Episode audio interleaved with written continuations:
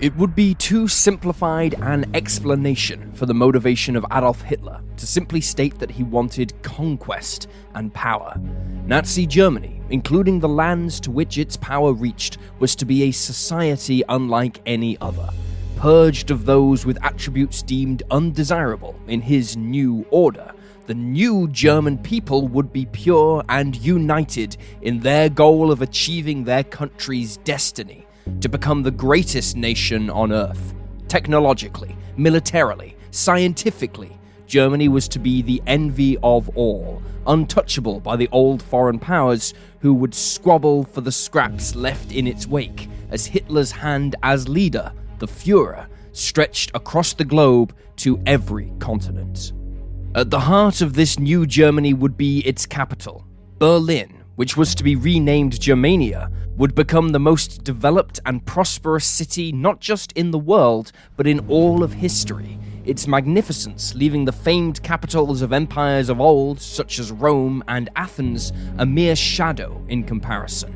And dominating this new super city would be the immense Grand Hall, or Hall of the People, conceived of by Hitler and designed by Albert Speer, this immense domed structure would dwarf any that was in existence at that time, aptly demonstrating Nazi Germany's power and capability.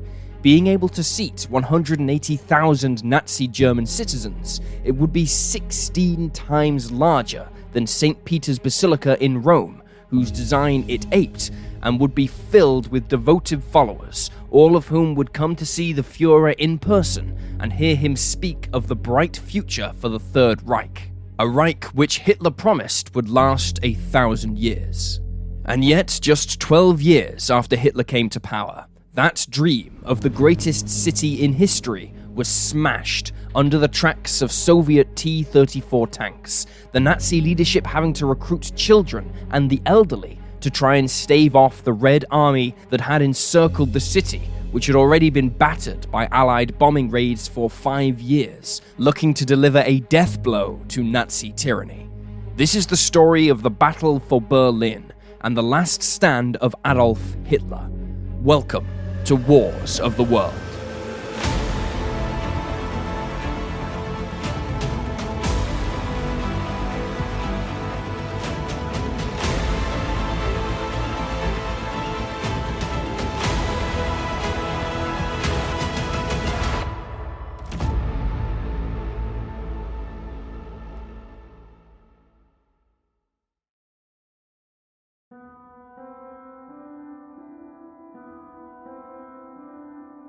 In the waning moments of June 7, 1940, the residents of the city of Berlin slumbered peacefully, going to bed with their minds ringing with news of the continued success of the German war machine, crushing the Allied powers that had so humiliated them a mere 20 years before with the much hated Treaty of Versailles that ended the Great War.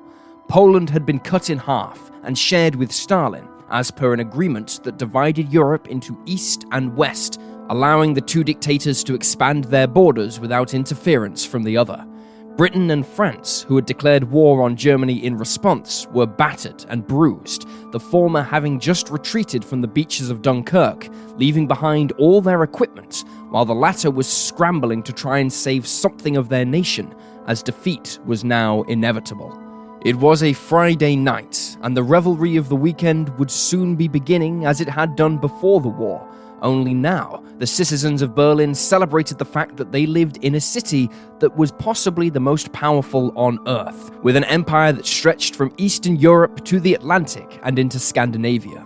Even then, it was obvious that their Fuhrer had his sights set even further afield, and with Germany's agreement with Stalin, Britain seemingly on the ropes, and the United States determined to stay out of the fighting, who could possibly stop them?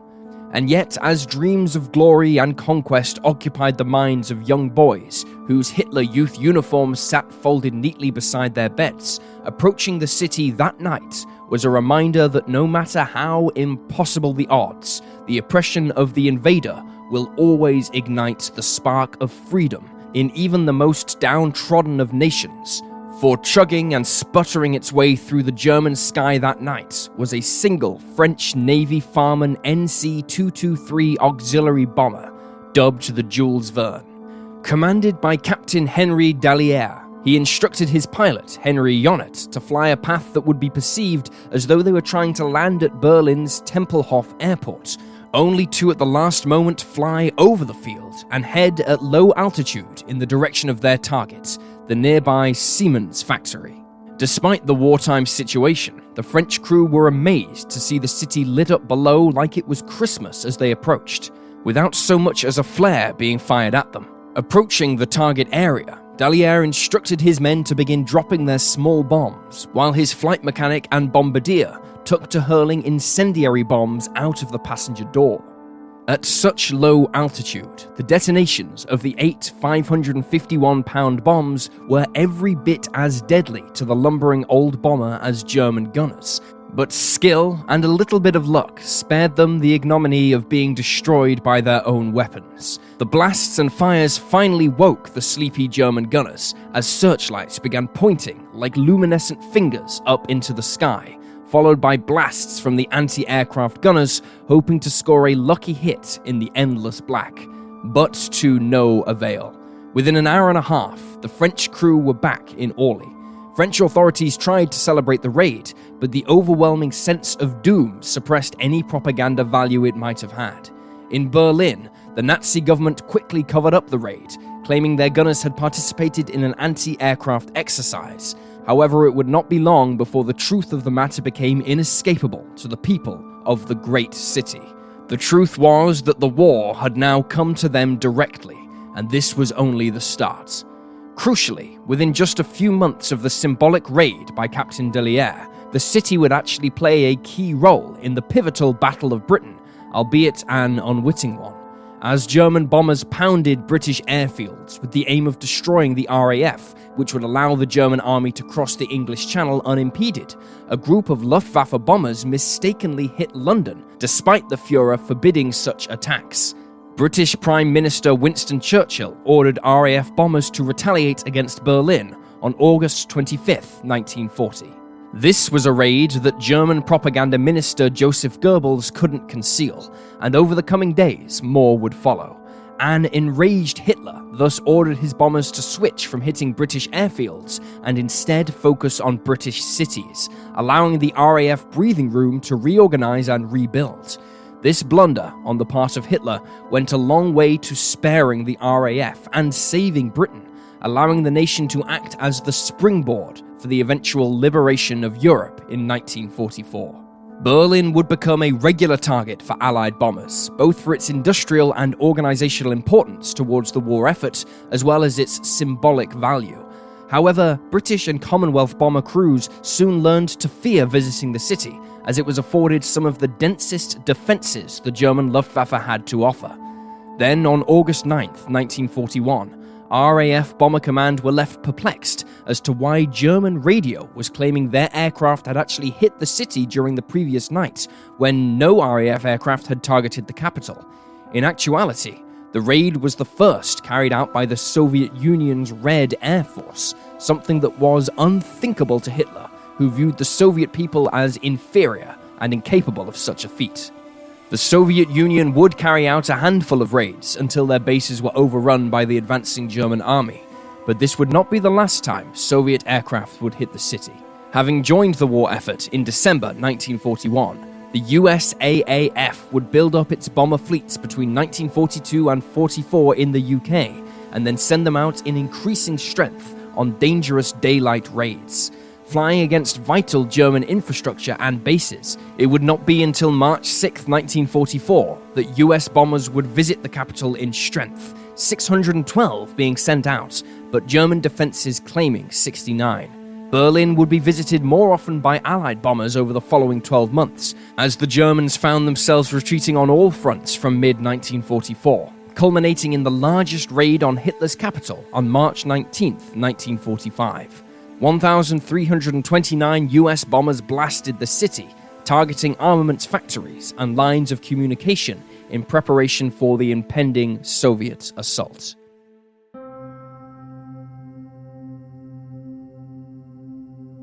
Stalin wanted to be the one to take Hitler's capital. It was as simple as that.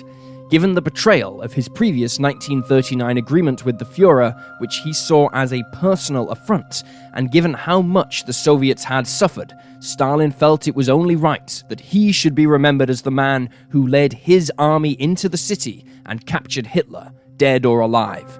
It was more about his own ego and prestige than any veiled efforts to justify it with figures concerning Soviet losses to the Nazis, Soviet commanders often being deadlier than the Germans to the Red Army conscripts if things weren't proceeding as Stalin intended. However, in truth, he needn't have concerned himself with any notion of there being a race between the Eastern and Western Allies to take Berlin. At the Potsdam Conference, it was agreed that the eastern portion of Germany, where Berlin was located, would be occupied by the Soviets after the war, and as such, Supreme Allied Commander in the West, General Dwight D. Eisenhower, lost all interest in sacrificing men and equipment to take Hitler's capital. If Stalin wanted to throw thousands of lives away just to say he was the one to take Berlin, which was now little more than ruins from years of bombing, then Eisenhower was going to let him. However, Stalin, who was still smarting from Hitler's betrayal and surprise attack, suspected that the Western Allies wouldn't hold up their end of the agreement, and that they would try to take and hold as much of Eastern Germany as possible if he didn't get there first. By taking Berlin and capturing or killing the German leadership, all remaining resistance would crumble, and he could quickly move in to take the territory which he had been promised. Hoping to impress upon his own comrades the urgency he believed lay in taking the city, Stalin took the step of splitting the force he was assembling for the operation in two. One would be commanded by Marshal Gregory Zhukov in the center, and the other by Marshal Ivan Konev in the south. His idea was to pit the two of them in a race to the Reichstag, which Stalin viewed as being akin to the Kremlin in Moscow, the winner not only being afforded the accolades, but also additional favor with him, something that in Stalin's paranoid world could mean the difference between life and death. Stalin knew the two commanders had a bitter rivalry with one another, and he felt this would be suitable motivation for them to bring a swift final victory. There was also the fact that both men had become popular with their respective forces and with the wider Soviet public, and in his mind, this made them potential threats to his authority. Thus, by having one of them fail, he was effectively eliminating a rival by pinning the blame on them. This was especially obvious for Zhukov, who had become aware of a secret investigation being conducted against him on Stalin's orders to dig up any dirt the dictator might use against him in the future. By early April, Stalin's commanders had amassed the greatest concentration of military firepower assembled against a single city, possibly in all of history. It comprised of, in the region of 2.3 million troops, including nearly 200,000 Polish communists, supported by over 7,000 aircraft, 6,000 tanks, and 41,600 artillery guns of various calibers. Upon reaching the outskirts of the city, the Soviets would attempt to encircle it, thus preventing Hitler from escaping or receiving reinforcements, before slowly squeezing the life out of the city's defenders. Taking up their positions on the eastern side of the Oder River, the words, Onto the Reichstag, began to fill the air, yelled out by officers and political commissioners alike to inspire the troops and remind them that this would be the final battle of their great patriotic war. Historians continue to debate the precise point at which the war was lost for Nazi Germany. Was it the Luftwaffe's failure to destroy the RAF in the Battle of Britain, thus allowing the island nation to act as a springboard for the D Day invasion? Was it Hitler declaring war on the Soviet Union in 1941 against the advice of his generals, and then again declaring war on the United States after Pearl Harbor was attacked by Japan? Whichever point you may subscribe to, one thing is certain that by the beginning of 1945, everyone in Germany knew the war was lost, with one notable exception Hitler himself. Hitler had been forced to take up residence in the Fuhrer bunker near the Reich Chancellery on January 16, 1945. Despite propaganda to the contrary, the Fuhrer seldom spent any time in Berlin during the war, but from then on, he would live beneath the capital city as it was bombed into rubble, accompanied by his mistress, Eva Braun. his mental state slowly deteriorating as a result of stress, the onset of his Parkinson's disease, and a potent mixture of drugs given to him by his personal physicians. A big believer in German technical superiority, he clung to the belief that wonder weapons like the Me 262 jet fighter, the V 2 ballistic missile, and the Maus super heavy tank would reverse Germany's fortunes. But this belief slowly detached him from the reality of the situation that the infrastructure to support such weapons was slowly being pummeled into dust by Allied bombers. Yet, despite this hopelessness, surrender still didn't seem an option for the German leadership, or even the German people. Hitler, Goering, Himmler, and many others all knew that to surrender was akin to committing suicide, as they would no doubt be tried and executed for their crimes. As for the people living in Berlin, the realization that it was the Soviets who would be entering their city made them realize they would have to fight to the very last. Already, stories of Soviet atrocities in the occupied regions of eastern Germany were filtering back to them, and for once, they were not the product of Joseph Goebbels' propaganda ministry. Stalin had told his men to take revenge on the German people for what the Wehrmacht had done in Soviet territory, resulting in orgies of violence, looting, and rape against everyone, from the elderly to children.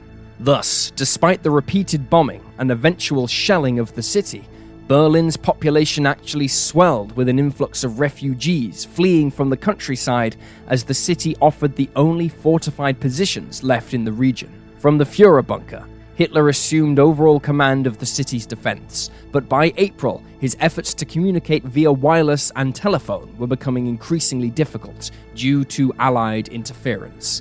This resorted to the Nazi leader having to rely on messenger boys, some as young as 13 years old, to pass messages to his troops.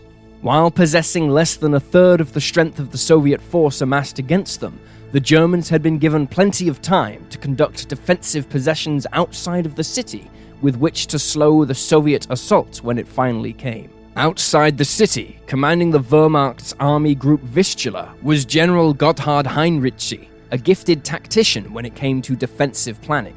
He correctly assumed that the main thrust after the Soviet Red Army had crossed the Oder would be against the Seelow Heights, which Zhukov had labeled as the gates of Berlin.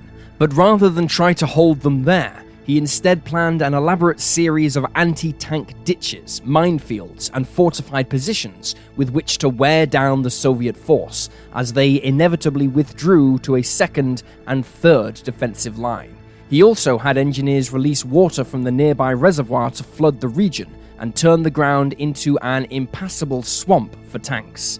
Additionally, Berlin's defenses were bolstered by the arrival of the German Second Army, which had previously been bottled up near Danzig, making a break for the city through an opening in the Soviet lines as they advanced to their starting position on the banks of the Oder. German armored units that had survived long enough to join in the defense of the city possessed a number of the war's best tanks, ranging from the competent Panzer IV up to the behemoth King Tigers and Panthers. Under ideal circumstances, these tanks would be more than enough to handle superior numbers of Soviet T 34s and even the heavy IS 2. But the over engineered vehicles required heavy maintenance and a constant stream of spare parts, both of which were in increasingly short supply in these desperate times. However, as had happened on several occasions throughout the war, it would be Hitler himself who would prove one of the biggest obstacles facing even his most gifted commanders. Viewing the build-up from his bunker, the Fuhrer believed that the Red Army troops amassing outside the city were nothing more than a decoy, and that the real Soviet objective was Prague. Remembering the old words of Otto von Bismarck, that whoever controlled Prague controlled Europe, on April 5th, he dispatched four experienced panzer units south to protect the city much to the horror of Heinrici, who had been relying on their inclusion in his plans. Despite the complexity and density of these preparations, few in the surviving German Wehrmacht believed it would do little more than delay the Soviet juggernaut bearing down on the capital city some 56 miles west of the Seelow Heights.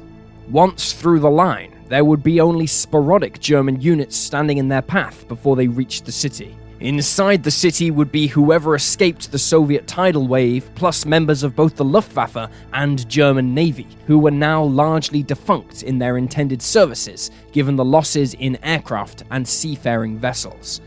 Helping them were some 60,000 men of the Volkssturm, a militia group founded in late 1944 as the war became desperate for the Nazis. Filling the ranks of the Volkssturm were physically fit men aged between 16 and 60 who were not already serving in the military, be they too young or old, or possessing skills needed on the home front. These men were arranged into 92 battalions within Berlin, although only about one in three actually had any weapons, these being deployed to the outer areas of the city, while the remainder occupied the inner areas, where they were expected to use knives, clubs, and other improvised weapons against the Soviets. Led by local Nazi officials who tried to instill a degree of fanaticism in their ranks to make them fight for their last breath, many had already surrendered to the despair of knowing that whether they fight or not, they would almost certainly be killed at the hands of the Soviets, so they may as well try to take as many out with them as they could.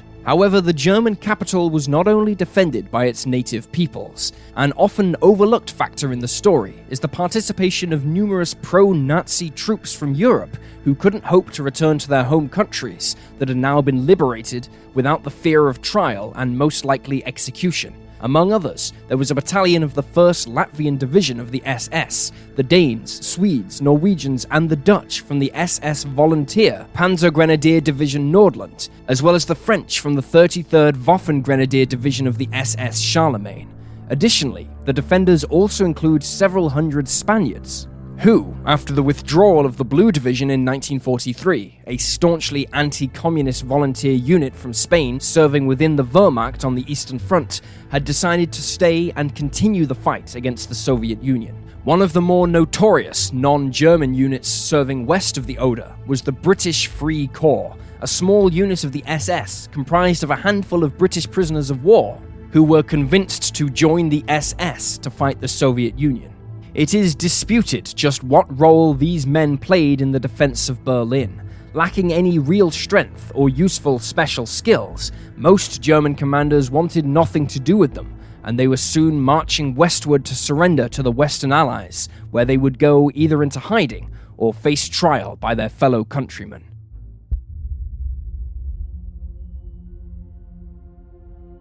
Knowing that Stalin was watching him, Zhukov made his move in the pre dawn hours of April 16th. The Russian military has long decreed that artillery is the god of war, and he clearly invoked this deity that day by opening the offensive with one of the largest artillery barrages in history. Under his command, the 1st Belarusian front possessed 908,000 men, and 3,155 armored vehicles, while rival Konev's Ukrainian front protected his south flank, and Konstantin Rokossovsky's second Belarusian front guarded the north. For half an hour, the ground ahead of the Soviet troops erupted in towers of dirt and stone hurled into the air before the Soviet columns began advancing outwards. However, the spectacular display of Soviet firepower disguised the reality that much of Heinrici's defenders had already withdrawn, the Germans had, leading up to the offensive, taken a Russian prisoner who informed them of enough of Zhukov's plan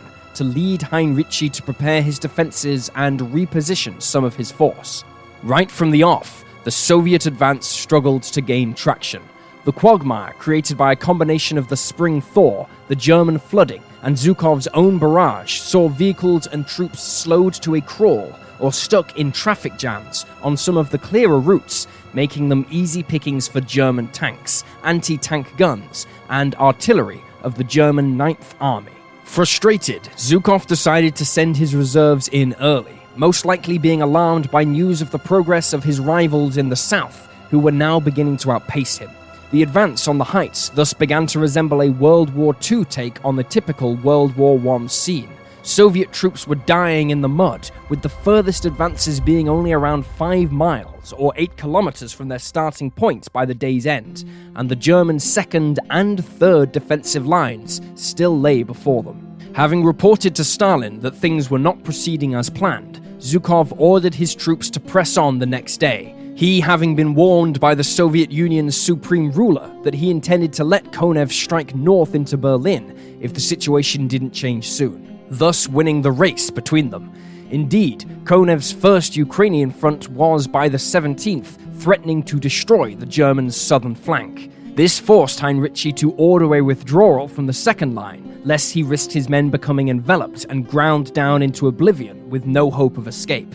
On April 18th, both Konev and Zhukov threw their men at the German defenders once again, but progress remained slow, despite Rokossovsky's forces in the north managing a breakout, bypassing the Seelow Heights before engaging with Heinrici's few reserve forces. Again, barely a couple of miles of ground had been taken in some places, while the land was littered with thousands of Soviet dead. Finally, on April 19th, the German line simply couldn't take any more. Despite their superlative performance, German armored units were becoming overwhelmed by superior numbers of Soviet armor that just kept coming no matter how many Red Army tanks they destroyed. Soon, their own vehicles were breaking down or running out of fuel, and despite having suffered over 30,000 dead, like a tidal wave, the Red Army couldn't be stopped, and they overran the last German defensive line. The gates to Berlin were open. All that lay between the Red Army and the German capital, just 56 miles away, were sporadic pockets of German resistance left behind by the surviving main force as they made their way to the capital. The Ninth Army becoming encircled as they attempted to flee to the ruined city where the war in Europe against the Nazi tyranny was about to reach its climax.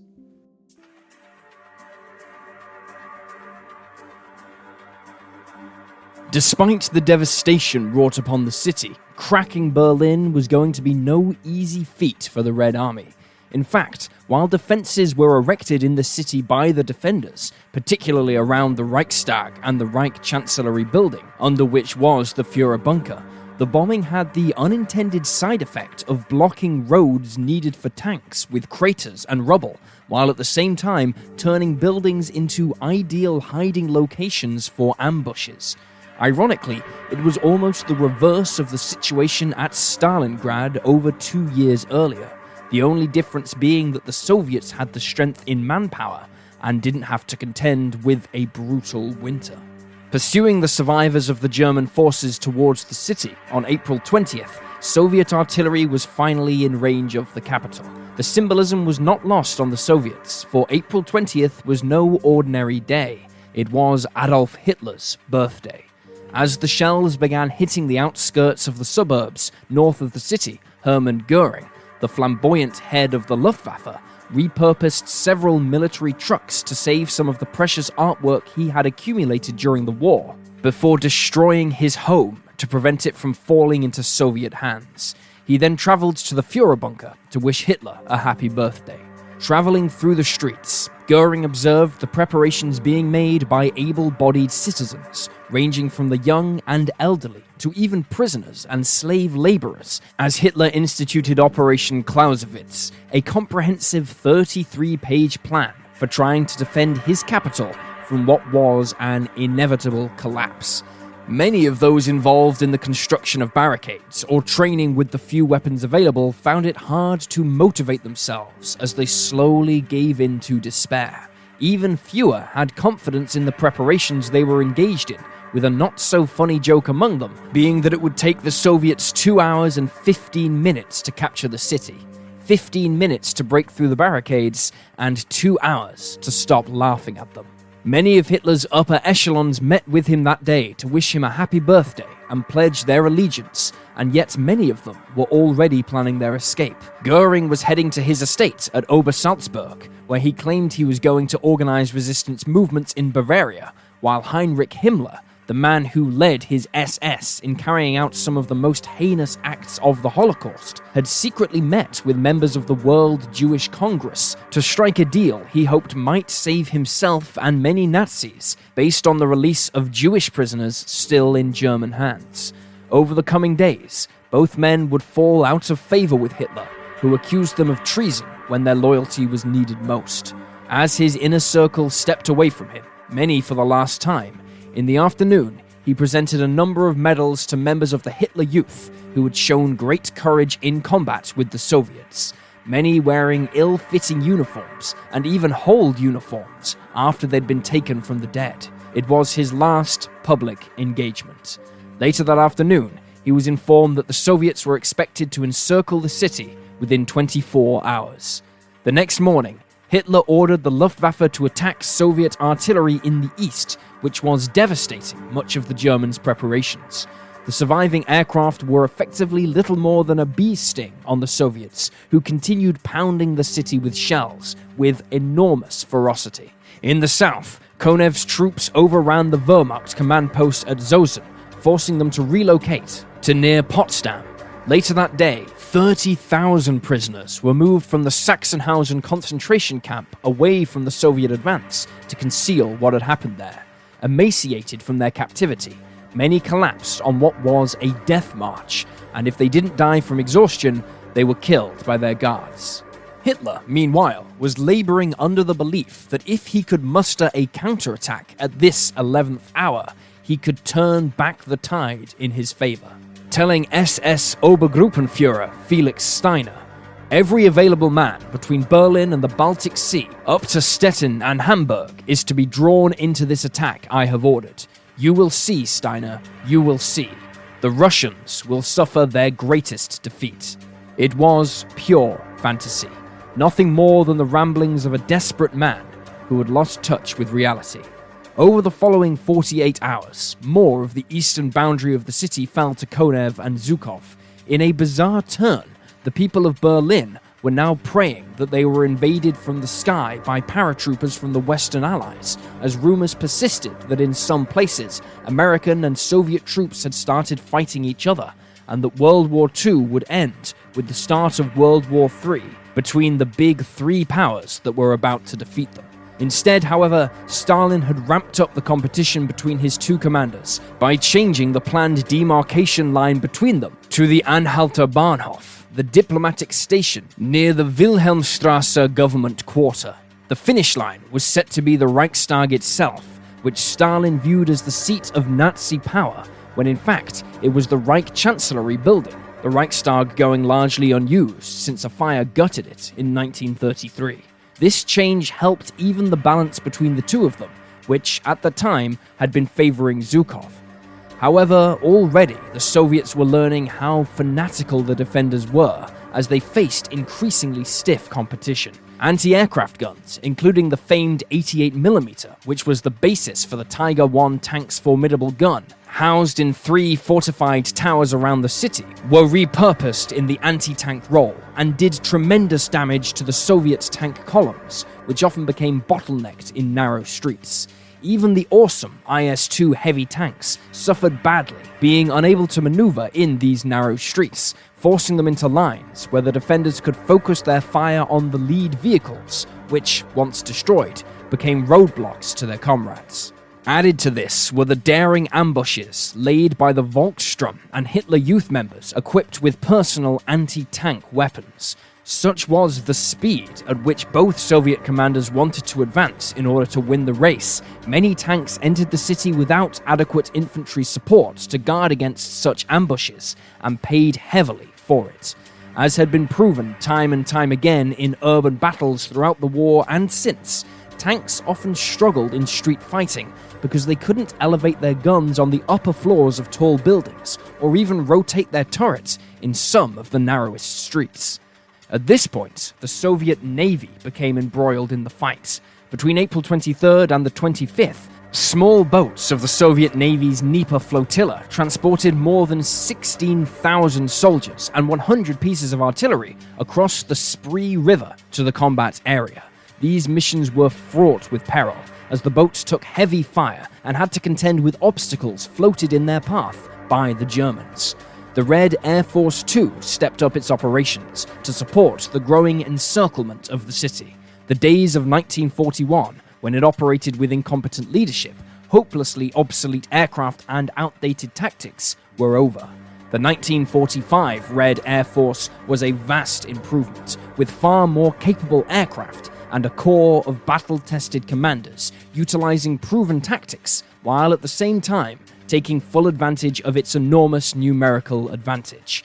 They carried out intense close air support missions, using tough ground attack aircraft, and bombed many of the barricades and fortified positions Hitler had erected under Clausewitz.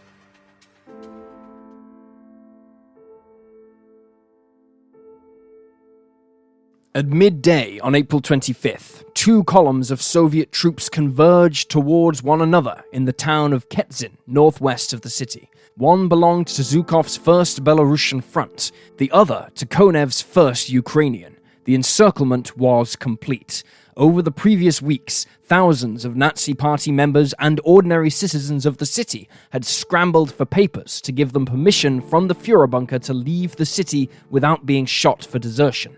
Now, there was no escape. Just over an hour later, Konev's forces symbolically made contact with US troops, signaling the closing of the Allied noose around Hitler's neck.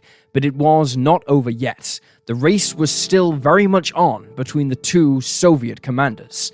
Two American journalists, Andrew Tully of the Boston Traveler and Virginia Irwin of the St. Louis Post, decided to take the opportunity to report on events in Berlin and drove a jeep to the outskirts of the city where they drank vodka and ate traditional Russian pastries with Soviet officers inside the Berlin perimeter, much to the fury of their respective governments. Inside Berlin, the defenders must have felt more isolated than ever, as not only were they encircled, but the main Nazi radio station, Deutschlandsender, finally went silent after days of intermittent broadcasts. The world was seemingly abandoning them to their fate. In the Führerbunker, alcoholism, drug abuse, and debauchery took hold amongst many residents as they fought to stave off giving in to their impending doom. Outside the bunker, starvation was becoming as big a threat as the enemy. 16 year old Armin Lehmann of the Hitler Youth served as a messenger, an extraordinarily dangerous assignment given the shelling, bombing, and constant threat of Soviet snipers in the city when he observed two men cutting up a live horse for food the desperate men oblivious to the creature's cries of pain. Directing the fight, the Fuhrer discovered that good news was becoming increasingly few and far between after April 27th. From then on, he was simply watching the map displaying the parts of the city still in his control slowly dwindle, and the icons displaying the Red Army's troops get closer and closer to his bunker. Added to this was news that now his orders were beginning to be ignored in the field. He had already lashed out against his once beloved SS for failing him. This left his already strained, drug ridden mind asking the question just who was he the Fuhrer, the leader of now? On April 28th, the German army tried one last ditch effort to break the encirclement of Berlin. Outside of the city, General Wenck's 20th Corps attacked the Soviet line, but was beaten back, leaving the city to its fate. For the first time, even Hitler admitted what everyone else of sound mind had realized months earlier. The Nazis had lost the war. However, in the parts of the city already occupied by the Red Army, a new problem emerged for its leaders. Many of its soldiers had themselves taken to alcoholism as well as looting, murder, and the mass rape of German women and girls. This was spurred on by large numbers of prisoners being released from German captivity, pressed into frontline service to shore up numbers in the increasingly bloodied Soviet forces, their thirst for revenge seemingly unquenchable. In many areas, discipline had broken down as even their own officers began to undertake such horrific acts against the civilian population. But punishments were seldom issued for committing these crimes, rather, only if they interfered in their duties and the race for the Reichstag. As for said race, Stalin had intervened yet again and decided that Zhukov would be the winner. Stalin redirected Konev and the men of the 1st Ukrainian Front to Savignyplatz in the western sector and tasked him with clearing the remaining areas of the city beyond Tiergarten in central Berlin. As a sort of consolation prize, Konev was told his men would be tasked with taking Prague. While Stalin may have given him the opportunity for glory, Zhukov knew he could still fail in his leader's eyes if he did not seize the prize of the Reichstag quickly enough. Assaulting the building would be his third shock army, but standing in its way was the River Spree, and the massive stone bridge linking both sides of the river was barricaded at either end, mined for demolition, and strewn with barbed wire and other obstacles. To the south of the bridge were buildings of the diplomatic quarter and the Ministry of the Interior, protected by a series of trenches, gun emplacements, and minefields. The windows in the Reichstag itself offered a commanding view of the area, even with many of them being bricked up, save for small gun ports. Shortly after midnight, in the early hours of April 29th, Red Army troops fired on an armoured car they spotted driving through the city near the Reichstag, but they failed to stop it. At the wheel of the car was Michael Wagner, a lawyer who was on a special assignment for the Fuhrer to bring from his law firm the paperwork necessary to make his marriage to Eva Braun legal. This marriage was a last gesture of appreciation by Hitler to the woman who had stood by him for so long, literally to the bitter end. All knew it would be a short marriage in life, at least for those who had decided not to take their chances and try to escape, or were now preparing how they would end it all before the Red Army took the Chancellery above them with them now being in sniper range of the grand building that was being blown, blasted, and shot into oblivion. As Hitler and Eva took their wedding vows, Soviet armor attempted to punch through the barricades on the bridge crossing the Spree. The move was made without the usual pre attack artillery barrage in the hope of catching the Germans off guard, but this failed, as German mortar crews, expecting the assault, had already zeroed in on the bridge and begun raining destruction onto the tanks. Later, the Soviets made a second attempt to cross the bridge, this time using much heavier and better armoured tanks. SS anti tank guns and anti aircraft guns from the nearby Flak Tower again did their deadly work, and the bridge quickly became a junkyard for Soviet armour. While the Red Army was able to secure it for a short time, they were eventually beaten back by the SS and the sudden arrival of members of the tough 9th German Parachute Division, who were retreating from their previous position at the Lehrte railway station. At 1000 hours, Hitler youth messengers were reporting to the Führerbunker that Soviet tanks were now less than half a kilometer away, and 30 minutes after that, a balloon being used to relay radio signals was shot down. The Fuhrer bunker was now out of radio contact with the outside world for good. The Germans now only held a stretch of the center of the city, which in some areas was barely a mile wide and defended by around 30,000 survivors of its initial force. Throughout the day, Soviet infantry continued advancing, succeeding in reaching the Gestapo headquarters and the police presidium, all of which saw some of the most bitter room to room combat, the combatants often being close enough to resort to bayonets. During the day's combat, the standard bearer of the 220th Guards Rifle Regiment, Sergeant Nikolai Masalov, heard the crying of a three year old German girl on the opposite side of the Landwehr Canal under covering fire from his comrades, he succeeded in reaching the little girl, who was lying next to her dead mother, and took her away from the fighting. His deed would later be immortalized in a giant statue of a Soviet soldier saving a child in the Soviet War Memorial in the city's Treptower Park. Elsewhere in the city, a single dug in Tiger tank was wreaking havoc with Soviet armor trying to squeeze across the Potsdamer Bridge. Some of the Soviet troops therefore came up with the idea to cover the protective coating of the next tank to attempt to cross with oil and smoke canisters. Thus, when it inevitably burst into flames on the bridge, the Germans assumed it had been disabled, paying little attention to it rolling forwards towards them and into their fortifications. Only then did they realize their mistake, whereupon the tank caused mayhem, distracting the Germans long enough for more Soviet armor to cross unopposed and secure the opposite side. The next morning, Hitler was informed that the battle for the city had only hours left to it. German forces were running out of everything weapons, ammunition, food, and bodies. Hitler therefore allowed members of his inner circle to finally leave, if they so wished, and take their chances in the city. But just where any of them could go for safety was anyone's guess. Leading up to and during the battle for the city, many residents or soldiers fearing their fate at the hands of the Soviets gave in to despair.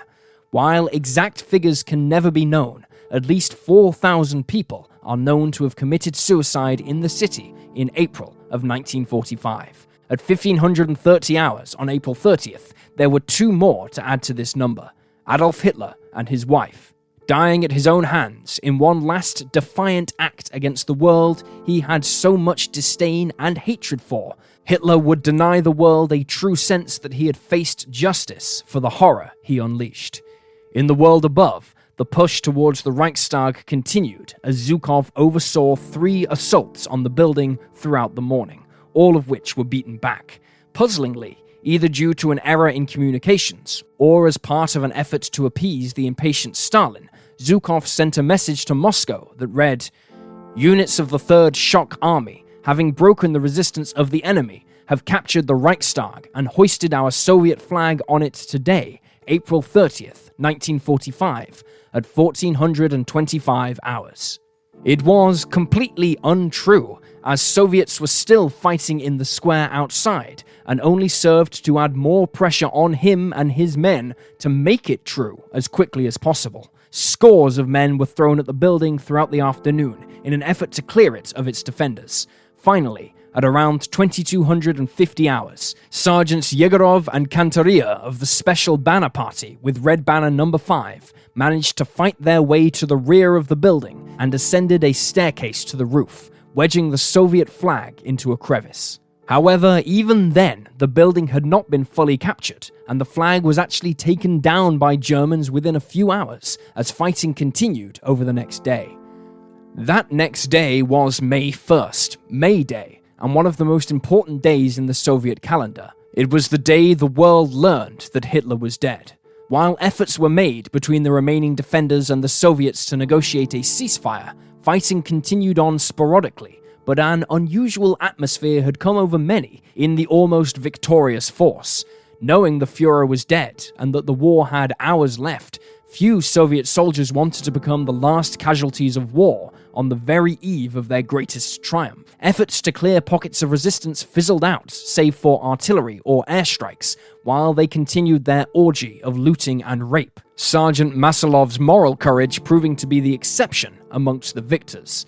Soldiers from various different Soviet units did, however, manage to reach the famed Brandenburg Gate, unfurling a red banner, which was then placed in a hole in one of the bronze horses atop the monument. In the bunker of the damned, more suicides followed, the most horrific probably being that of propaganda minister Joseph Goebbels and his family. His wife, Magda, who once rivaled even Eva Braun for the Fuhrer's affection, poisoned their six children before the two of them committed suicide in the gardens of the Reich Chancellery building. At around 2030 hours on May 2, 1945, Zhukov's first Belarusian front and Konev's first Ukrainian finally met once again at their first interfront boundary on Savignyplatz, destroying a panzer division that had been holding ground there before its failed breakout attempt the previous night.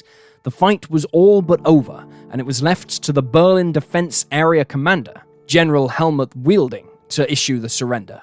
Meeting with senior officers from the 8th Guards Army headquarters, he composed a formal order that read On the 30th of April, the Fuhrer, to whom we had all sworn an oath of allegiance, forsook us by committing suicide. Faithful to the Fuhrer, you German soldiers were prepared to continue the battle for Berlin, even though your ammunition was running out and the general situation made further resistance senseless.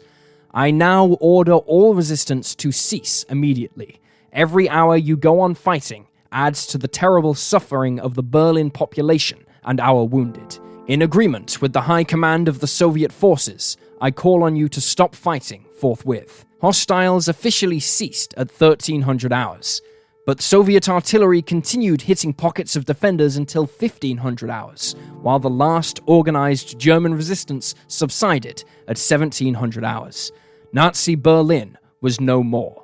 Instead, its bomb blasted streets, ruined houses, gutted historical buildings, and dug up parks were now draped in the banners and flags of the Soviet Union. In blood red.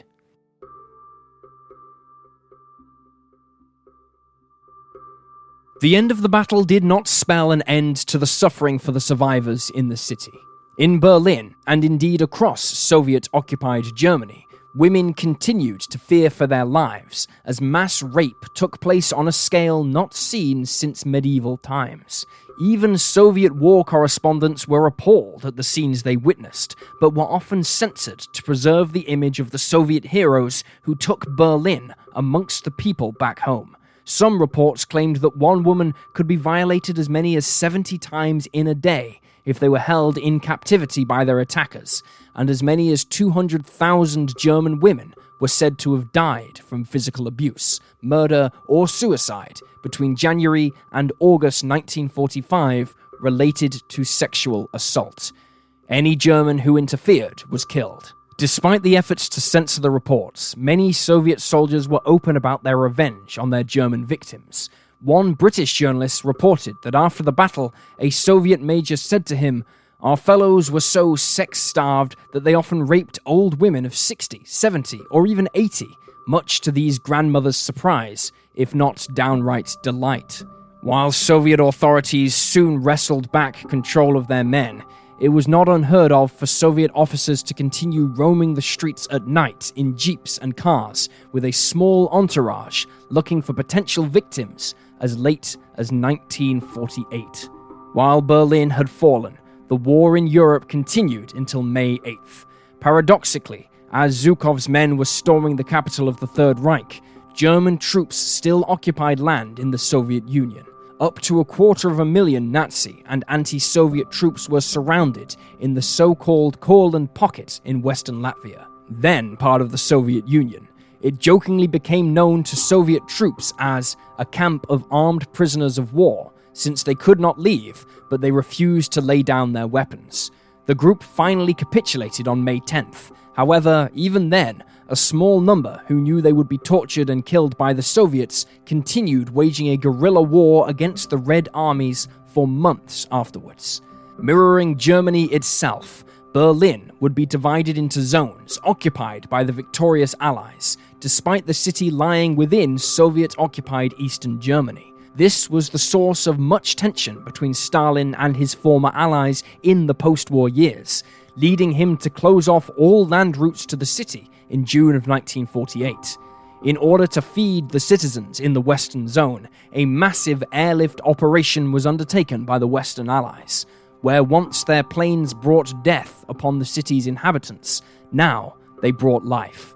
The Berlin Airlift, as it became known, would signal the start of a new chapter in history, the Cold War, and it began over the ashes of a city that was once at the center of the most destructive conflict in history.